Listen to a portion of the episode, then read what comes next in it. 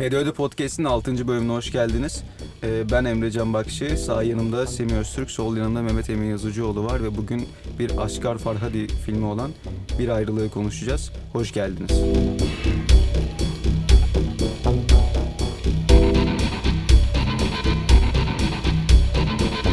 Ya bu Aşkar'ın ya bu Aşkar yok. Bu Aşkar'ın yarattığı o Allah'ın belası içinden çıkılamazlık durumu benim gerçekten artık vücudumda sağlıksız şeyler yaratmaya başladı. Vallahi izlerken ter döküyorum ya. Separation'da da öyleydi, He- Hero'da da. Sanki o durumu yaşayan bizzat benim ve yok çıkış bulamıyorsun yani. Ve ben şeyi düşünüyorum bu adam oturup böyle bir geceleri elinde sigarayla hani ya böyle hayattan asla kurtulamayacak bir adam mı yazıyor anladın mı böyle yani? Asla kurtulamıyor çünkü. Belki kendisi de öyledir. Ha, öğrencisinin şeyini çalarak Aynen. senaryosunu. Davayı da kaybetmiş bu arada. Davayı kaybetmiş. Kaybetti. Kayıp etmiş. Kayıp etmek. Ben gerçekçi bulduğum için sinemasını Ben de öyle her biliyorum. şeyiyle hem teknik açıdan yansıttığı atmosfer hem oyunculuk her şeyi oyunculuk performansları sinemasını gerçekçi bulduğum için adamın bana itici gelmiyor. Yani Lantimos sevmiyoruz yani. Konuyu farklı bir yere çekmek istemiyorum ama Marvel'da gerçekçi gelmediği için sevmiyoruz onu. Samimi gelmiyor. Bu adamın çabası, derdi samimi geliyor bana. O da doğru. Mesela kamera yani filmi izlediğin açılara bakıyorsun. Kamerayı nereye koymuş. Sanki hiç gerçekte göremeyeceğin bir açıdan görmüyorsun. Ya sanki hep orada yanda bekleyen bir adammışsın gibi izliyorsun filmi. Bu Yukarıdan çekmiyor, alttan çekmiyor. Saçma bir yer yok. iyi bir noktaya değindin. Şimdi şöyle bir ayrıntı var. Film tek bir kamerayla çekiliyor. Yani normalde en kötü ihtimalle şöyle yapılır. Bir master shot alınır. Tüm sahneyi gören bir plan alınır. Daha sonra ayrı ayrı oyuncular işte farklı açılardan farklı kameralarla çekilir. Ya da bir kamera çekerken bir yandan farklı bir kamera çeker normalde. Burada sadece tek bir kamera kullanılıyor. Kameranın konumlandı, konumlandırılması ise seyirciyi içine çekebilecek şekilde ve aynı zamanda tartışmalar sırasında diyaloglarda tartışmalar sırasındaki diyaloglarda kamera sürekli dinamik. Bu da bir seçim yapma konusunda kimin haklı kimin haksız olduğuna dair e, seyirciyi bir noktaya sevk etmiyor. Yani adil kalabiliyorsun iz- e, yapıma karşı. Ee, karakterler olarak da öyle yani iyi kötü yok. O kadar şey net yansıtılıyor ki. bütün, bütün o karakterlerini kadar objektif bırakıyor ki. adam. Aynen mesela işte e, Hero'da yani diğer baba da o, o kadar haklı ki adam yani. Kızamadım ben mesela. Onun kızı da haklı mesela. Şimdi Evet. Bunun oğlu da haklı. filmlerinin genel bir yapısı var. Zaten her otör yönetmenin filmlerinin filminin genel bir yapısı var. Mutsuz sonla bitiyor filmler. Özellikle Askar, Aşkar Ferhadi'nin filmleri. Son demeyelim de bir sonu yok bir filmlerin. son yok ve mutsuz bitiyor. Genellikle Evet. a- Beklenen Seyirci- kurtuluş olmuyor. beklenen kurtuluş ne olursa olsun olmuyor. Seyirciye istediğini vermiyor. o değil. Vermiyor. Bu filmin sonunda da bir tarafı seçmesini beklerken bir anda müzik giriyor ve bitiyor film. Evet, yani. filmde bu arada bir anekdot. Filmde müziğin Tek kullanıldığı tek sahne. Bunun açıklamasını da şu şekilde yapıyor. Filmdeki gerilimi dağıtacağını düşünüyor. Oradaki tansiyona uygun olduğunu düşünmüyor müziğin. Kullanmamış. Yani yine aynı fikir aslında. Seyirciyi bir yöne çekmek istemiyor. Duyguyu net bir şekilde vermek istemiyor. Bu sebeple müzik kullanmamış film boyunca. Bence hiç hissedilmiyor bu durum. Evet evet. Kesinlikle hissedilmiyor. Çünkü diyaloglar o kadar dolu ki kapılıp gidiyorsun filmde. Ben de yazıları okuduktan sonra fark ettim filmin başında kıçında hiç şey olmadığını.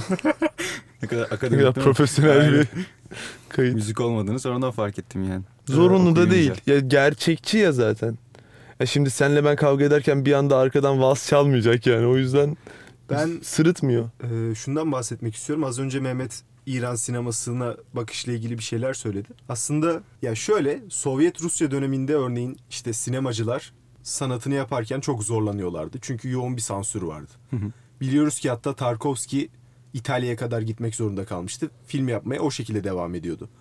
İşte bütçe bulamıyordu vesaire sürekli filmlere bir e, sabotaj vardı. Şimdi İran'da bugün sinema yapmak 2010'lu 2020'li yıllarda hala o gün Sovyet Rusya'da olduğu kadar zor. Evet. Yani rejimi net olarak eleştirmek zor. Bir şeylerden bahsetmek zor. Sürekli bir müdahale var ve öyle ki bu müdahaleler bu film çekim sürecinde de öyle bir hal alıyor ki 10 gün kadar çekimler durduruluyor. Hı, yasaklanıyor film. Ferhadi bir şeyleri net olarak söylemeden hani çok alengirli bir şekilde belki de hani bahsetmesi gerekiyor. O yüzden biraz da kapalı filmler olabilir bu filmlerin. Bahsettiği özellikler için İran demese ben hiç yabancılamayacak. Ama Tarkovski'nin ilk film çekmeye başladığı zaman da Sovyet Sinema Federasyonu'ndan şey almıyor mu? Para almıyor mu? Ya bu O dönemde filmlerin yapılmasını sağlayanlar onlar zaten. Ya o başlangıcı tamam ama ün şey. kazandıktan sonra işler farklı bir noktaya gidiyor. Biz filmden devam edelim. Sisteme eleştirmesinden dolayı falan filan. Aynen ben orada onu bahs ondan bahsetmek istemiştim. Filmin açılışında şey var bir fotokopi sahnesi var. Onun hakkında bir fikriniz var mı? Neden acaba öyle bir sahne kullandı? Bir başka bir filme gönderme sanırım. Tamam. Tamam o da kalkalım. Ama hangi film şunu söyle. Dilimin ucunda. şey Dilimin gibi ucunda o- orası da bana kalsın gibi yani. Filmin ismi ne? Dilimin ucunda. Yok. Bilmiyorum. Bilmiyormuş. Mezarına işeyeceğim. Öyle film vardı mi lan mezarına bir şey. Tüküreceğim. Tüküreceğim vardı. Üç filmi de. Sen İzledin mi onu şimdi? Filmin açılışı e, buna Semih Hocam da gayet hakimdir. E, direkt Nadir ve Simir'i göstererek başlıyor. Filmin zaten Farsçası da Nadir ve Simir'in ayrılığı Hmm. olarak anılıyor. Yani bize bir ayrılık ya da İngilizceye işte separation olarak geçiyor. Ama işte Farsçası Nadir ve Simir'in ayrılığı üzerinden aslında film inşa ediliyor ama filmin içerisinde bir sürü ayrılık var. Hı hı.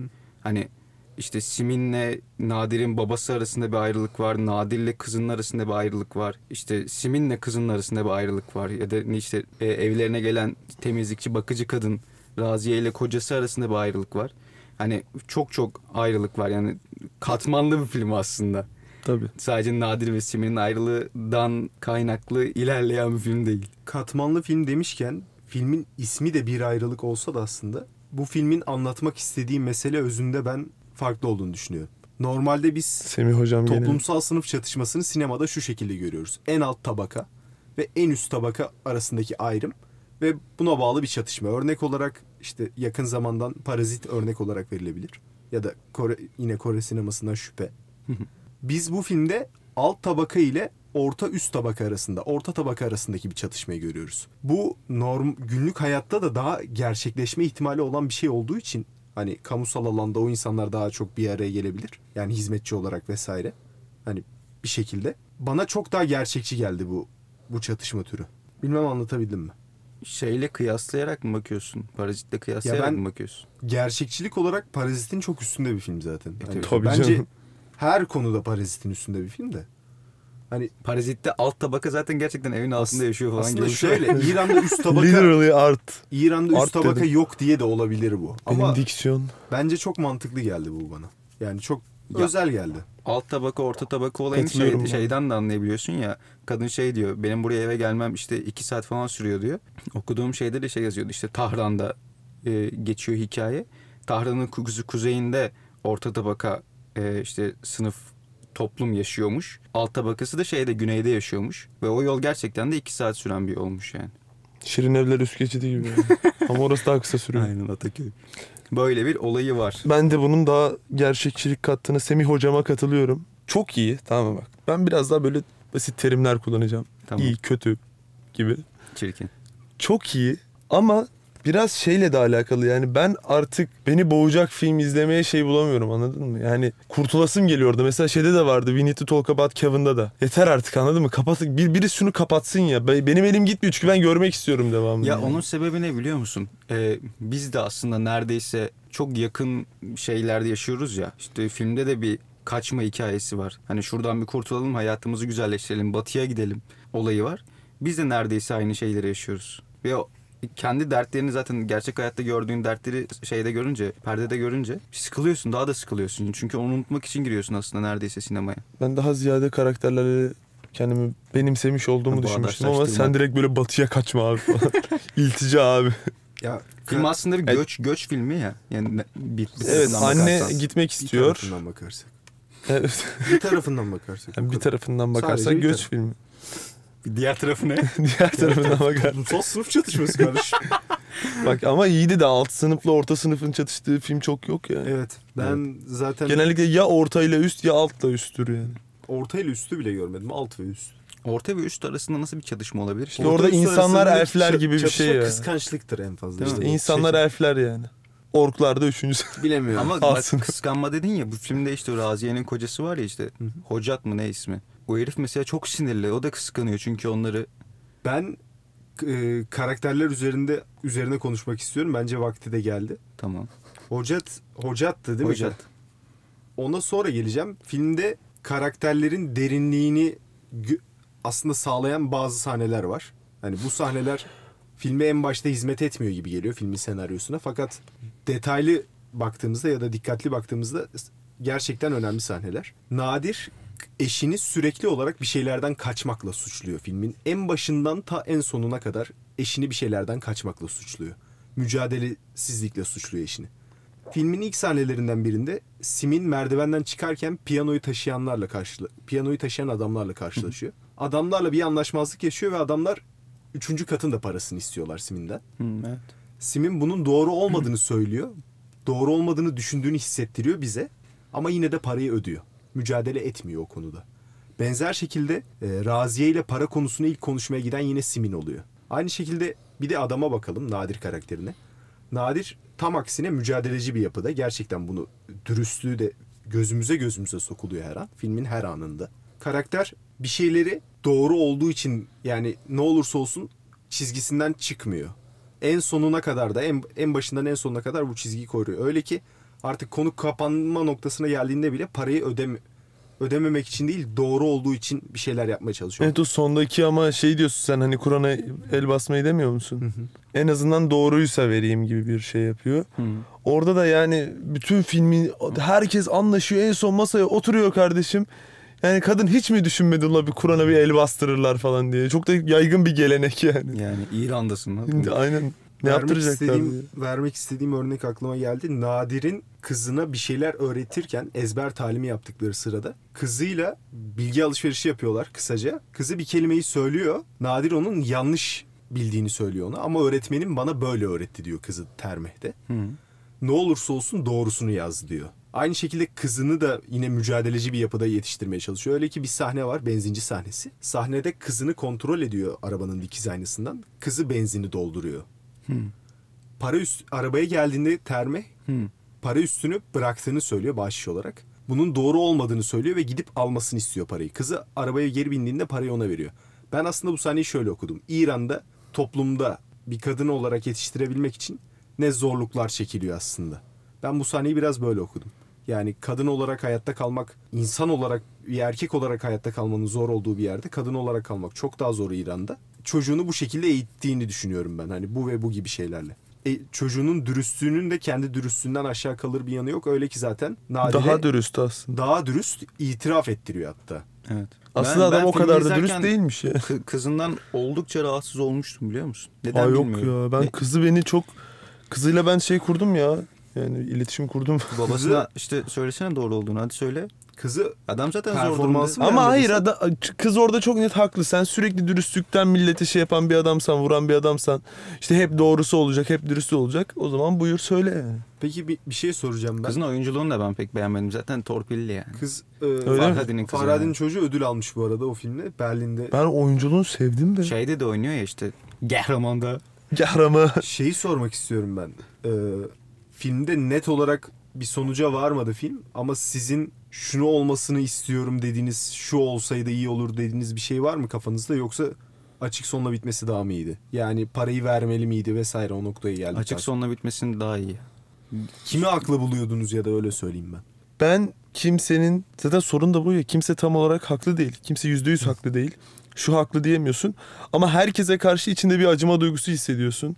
İşte o e, hizmetçi kadına da onun kocasına da o da çok zor durumda çünkü. Ama böyle aşırı objektif falan bakarsak gene Herkes kimse haklı değil. ya. Evet evet. Hani kamera kimi gösterirse ya bu da haklı diyorsun. Yani sen de haklısın, sen de haklısın. Hocam ben, sen de haklısın. gibi bir şey olduğu için yani. Ben filmi öyle izliyorum. Hocata bakıyorsun o Ya adam zaten bu kadar sorun sinirli orada. Düşman haklı yani. bulamıyorsun anladın mı? Bizi yani seni içinden çıkaramayan durum o. Düşman bulsan diyeceksin ki ya bu yavşak tamam şun, şunun karşısında olana ben artık bir sempati duyacağım. Yok ki baba iki dakika önce sempati duyduğun adam iki dakika sonra bir olayı çıkıyor. Ay diyorsun senin ben tü- şey, Hero'da da oldu. İlk başta adama bayağı sempati duyuyorsun falan. Sonra Ya bir ama mevzular açılmaya kırılma. başlıyor. Bir şey soracağım. Bunu bize hissettirme sizce de bir başarı değil mi? Yani biz Başarı canım. Çok büyük başarı. izlerken karakterlerden bir adım önde gidiyoruz aslında. Evet. Sonra bir karakter gelip bir şey söylüyor. En ufak bir bilgi veriyor ve bizim bütün çerçeve bildiklerimiz konusunda değişiyor. Bu mükemmel bir detay bana göre. Dramatik ironi Yani- değil mi hocam sistemde? Şöyle Hojat dramatik ironi girme oraya. Şimdi Hojat karakteri örneğin ilk karşılaştığımızda işte serseri kaba saba bir adam izlenimi alıyoruz biz Evet. ondan. Filmin devamında da bunu doğrulayacak şeyler görüyoruz zaten. de. Son 25 dakika şov yapıyor. Oyunculuk olarak çok başka. Çok iyi. Oyunculuk olarak İnanılmaz. çok farklı bir seviye. Ben Emrecan'la konuşmuştum. Sağ ol. Nadir Sarıbacak. Hı hı. Ben benzettim biraz. Hani o performans var gibi O, geldi. o işte deli kafa ya sarmaşıkta formalı olan var ya aynı da çık çık çık çık yapan. İzlemedim kusura İzlemedin mi? Hojat karakteri Simin'le bir konuşmasında, ilk konuşmasında henüz. Kadın direkt olarak kan parası konusunu açtığımda, açtığı için adam şöyle bir açıklama yapıyor. Ben serseri değilim. Benim derdim para değil. Siz beni ne zannediyorsunuz gibi şeyler söylüyor. Mahkeme sahnesinde yine ona serseri muamelesi yapılıyor. O da boş bir insan olmadığını vurgulamak adına ben 10 yıl ayakkabıcıda çalıştım. Benim hakkımı vermediler vesaire bu gibi konulara giriyor. Filmin tam kötü karakteri belli olacakken yine farklı bir noktaya evriliyor. Haksız durumunda görüyoruz biz onu. Bu şekilde. Bir şeyin açık olmadığı tek bir sahne var. Raziye dedenin peşinden çıkıyor da araba sesi duyuyorsun ve sonra sahne bitiyor. Evet. Filmin sonunda görüyorsun ya aslında Raziye'ye çarpmış araba. Amcaya değil de. Evet ya o garipti mesela. Ben büyük ihtimal herkes öyle amcaya çarptı diye gibi twist o düşünüyorum. işte. Ama ha peki o babanın bağlanması olayına falan ne diyorsunuz? Ya bağlamayıp ne diye yapacaktı ya? Ben ona ben ona var ya takılmazdım yaş- yemin kaç- ederim ya. Kaç yaşındaki adama BDSM yaptılar. Ben ona takılmazdım yemin Bağlayacak tabii abi çıkıyor adam dışarı yoksa. Semin, Semin yapıyor çıkıyor dışarı. E peki... peki kapıyı kilitlese...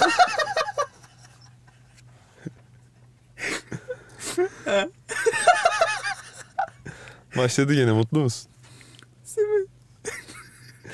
Semihciğim. Anlat anlat. Estağfurullah. E direkt kapıyı kitlese yani niye bağlıyor ki? O işte şey zevk artık.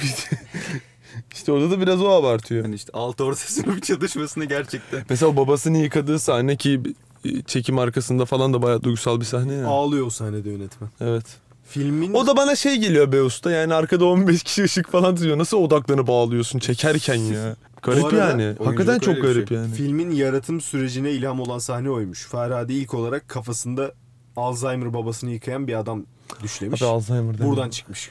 filmin Alzheimer'la çıkış noktası alakalı filmler genel olarak çok beni böyle şey yapıyor. Sıkıntı. Father. Sıkıntı. Baba da öyle. Baba Alzheimer konusunda bir ilk yaptı ve ilk defa biz Alzheimer konusunu Alzheimer'lı adamın gözünden izledik. Dışarıdan izliyorduk hep. İşte nedir? Çok affedersin işte tuvaletini yap, yapar silemez böyle berbat. İşte ilacını unutur falan. Orada bir görüyorsun bir gün kızı geliyor bambaşka biri. İki ay sonra biri geliyor damat o bambaşka biri. Ya inanılmaz bir iyi bir filmdi o konuda ben, Father ben ya. filmi izlemedim Sen- ya. İlk defa çok şey Alzheimer'lı bir adamın gözünden Alzheimer'ı izliyorsun yani. Yuh. Evet, evet çok çok iyi. Bu arada büyüsünü bayağı bozdu filmin. Evet evet. Büyüsün Ama daha çok merak işte. ettirdi.